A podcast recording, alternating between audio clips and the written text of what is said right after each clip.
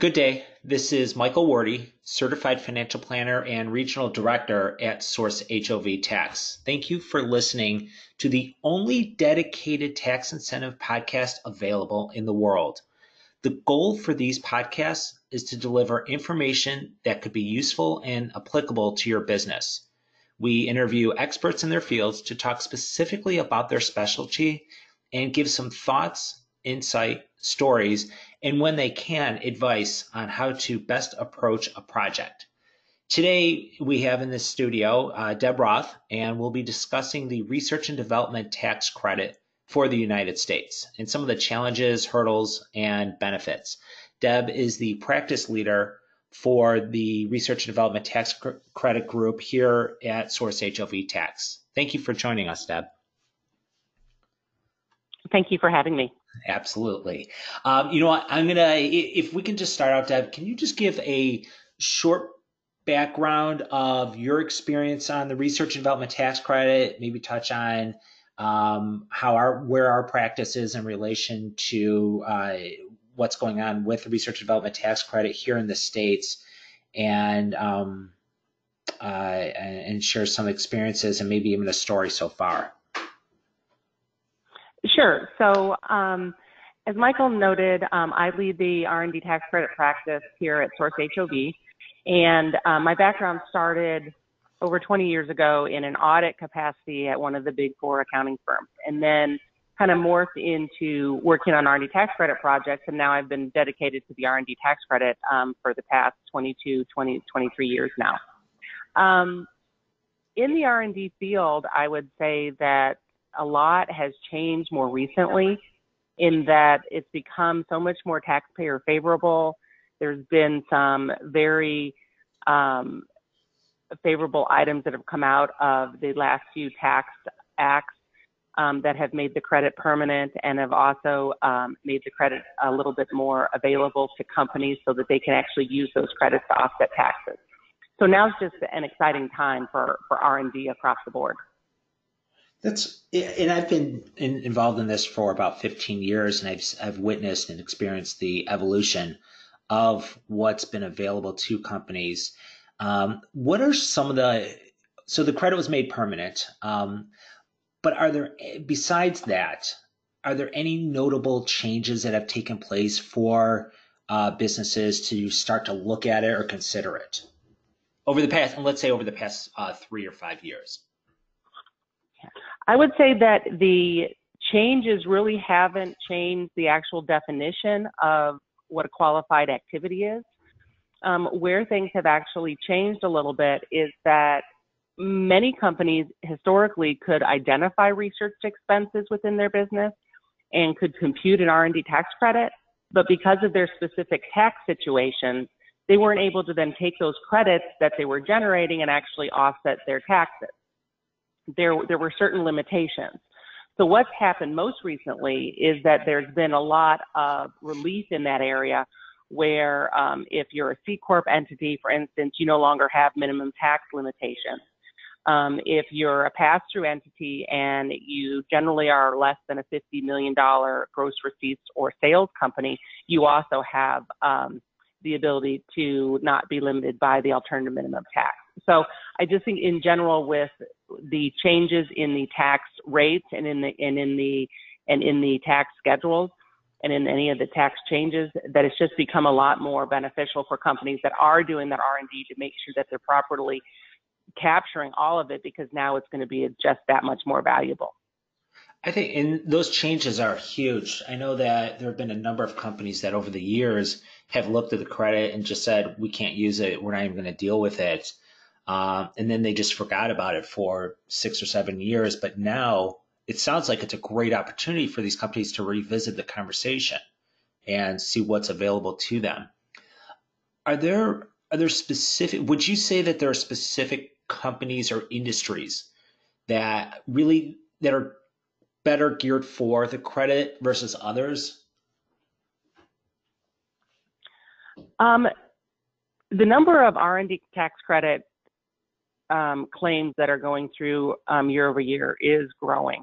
So, and it's really across a, a wide range of industries. So I wouldn't say that there's a specific industry that is more focused within R&D. You have your obvious ones, right? You've got all your manufacturers, then you've got a lot of your software development companies. Um, but then in addition to there, we are seeing that there's financial services, there's constructions, there's architectural and engineering firms, and companies in other industries that that you just wouldn't really see as a focused R&D type um, type industry, but there could be some qualifying activities. So it makes sense at least to evaluate your business, be a little bit familiar with what activities qualify and what don't, so that you, then you can make a decision on whether or not you should be pursuing the R&D tax credit opportunity. Yeah, yeah, we've seen, and I've seen talking with some CPAs where they've asked, um, "What about this company?" And at first glance, you think, "Well, it doesn't make sense," but then you dig in, you realize, well, they're doing software development in house to make themselves whatever more efficient, or they've developed some code code behind it, and that there is R&D in that. What about size companies? And I know this comes up quite a bit. Is you look at some of these companies that are, and if you can touch on this, the whole startup change that took place as well. But there are companies that say, "Oh, we're too small," because we know that Apple takes it or Microsoft takes the credit, and obviously we're no we're nowhere near that size company, so it doesn't make sense for us to look at it. Are there sizes of companies or um, specific geographic re- areas that make more sense that or don't make sense? From a size perspective, um, we have clients that, that range from just, just a couple of million dollars in sales to almost a billion, say. Um, so I don't think that it's really going to dictate based on the, the amount of sales. What will dictate is what the actual underlying activities are. And now smaller companies that are maybe perhaps more of a true startup, um, in those cases, you're going to have entities where they're not generating a lot of income. They may not be generating a lot of sales, but they're definitely generating a lot of expenses because they are investing in in R&D to ultimately become a successful company. And one of the changes that did come out um, a couple years ago now is that those companies that meet certain requirements are able to take that credit and apply it against their payroll tax. So oftentimes, since they don't have the tax liability on their tax return, they're still employing people and it's helping them to mitigate the cost of the employing the people that are actually doing the research. So I think that that's been a a large change for those small companies that in the past just wouldn't wouldn't have looked at R&D because they didn't have any taxable income. That's a huge change when you think about these companies that are strapped for for cash, especially on the startups. I mean, they they're looking for anywhere at all to find additional cash flow, and it sounds like that this could be a, a huge benefit. Are there are there really are there industries in the startup area where it makes more sense versus others? I would say no. I would say that all the industries, as long as they're doing some sort of improved product, improved process, trying to, you know, actually meet the actual definition of R&D. So as long as the, those activities are taking place, um, I wouldn't say that it is industry specific or limiting in any way. Okay. Okay. Um, so I get this uh, this question a lot or this statement. It sounds too good to be true. Um, what's the catch? Uh, you know, that level of skepticism. Can, can you share where people can get stuck or instances where they should not have engaged in doing this? And that whole thought of it sounds too, too good to be true. What, how do you feel or what are your thoughts on that? I think in some uh, cases that the credit is very beneficial and it's helped a lot of companies.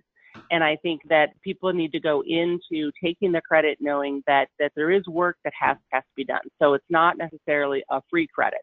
You know, the activities that you that you're doing should be able to be documented and you should be able to quantify the amount of time you're, you're spending on R&D.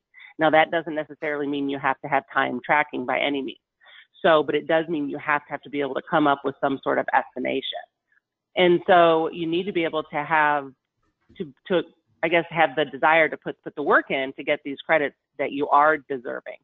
And then also note that there is this body out there called the Internal Revenue Service, and the IRS does have the liberty of selecting returns for audit.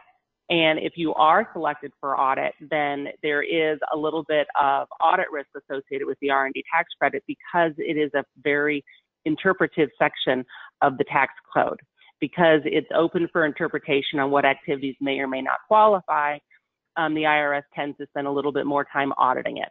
So you should just be aware that, you know, if you qualify, you should definitely go after those credits. But just know that, you know, that there is time and effort on your part. Um, ideally, if you're working with a R&D tax credit provider, they'll be shouldering the bulk of the the the bulk bulk of the heavy work and the bulk of the hours. But the company itself needs to be aware of what they're doing and how it's R&D and then facilitate that, that tax credit provider with pulling together the proper documentation. Great. Okay. Um, so my la- last question is, I, I, always try and look at it, um, any incentive that I have a client looking at, um, but I try and look at it from their eyes. As a client, what else should I know or what else would I need to know before I pursue this? Is there anything else?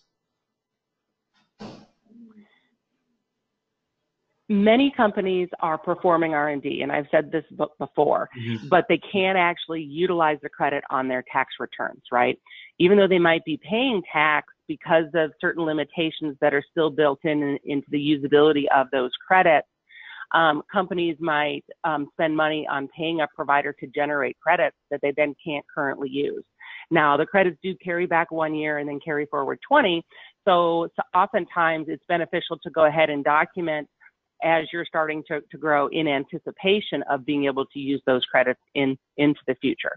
But I just think making sure that proper expectations are, are set and that you you've talked with your CPA firm and know exactly, you know, when you should be able to anticipate seeing the benefit from these credits. Sure. Um, the other thing that I would say is many states also offer credits. So in addition to the benefit that could be coming from the federal side, depending on where you're performing your research, that state may also have another incentive for you. So on one dollar of spending, you might get two two different credits. Interesting. Okay. Well, thank you for that. Um, thank you again, Deb, for joining us this morning or today, I should say, depending on when somebody's listening to it. It's not going to always be in the morning. And thank you to the audience for listening. I hope you found this information valuable and useful. There, as I've mentioned in other podcasts, we are always coming out with new episodes. So please make sure you subscribe uh, so that you can receive uh, those those uh, newer episodes as we come out with them in the future. Thank you.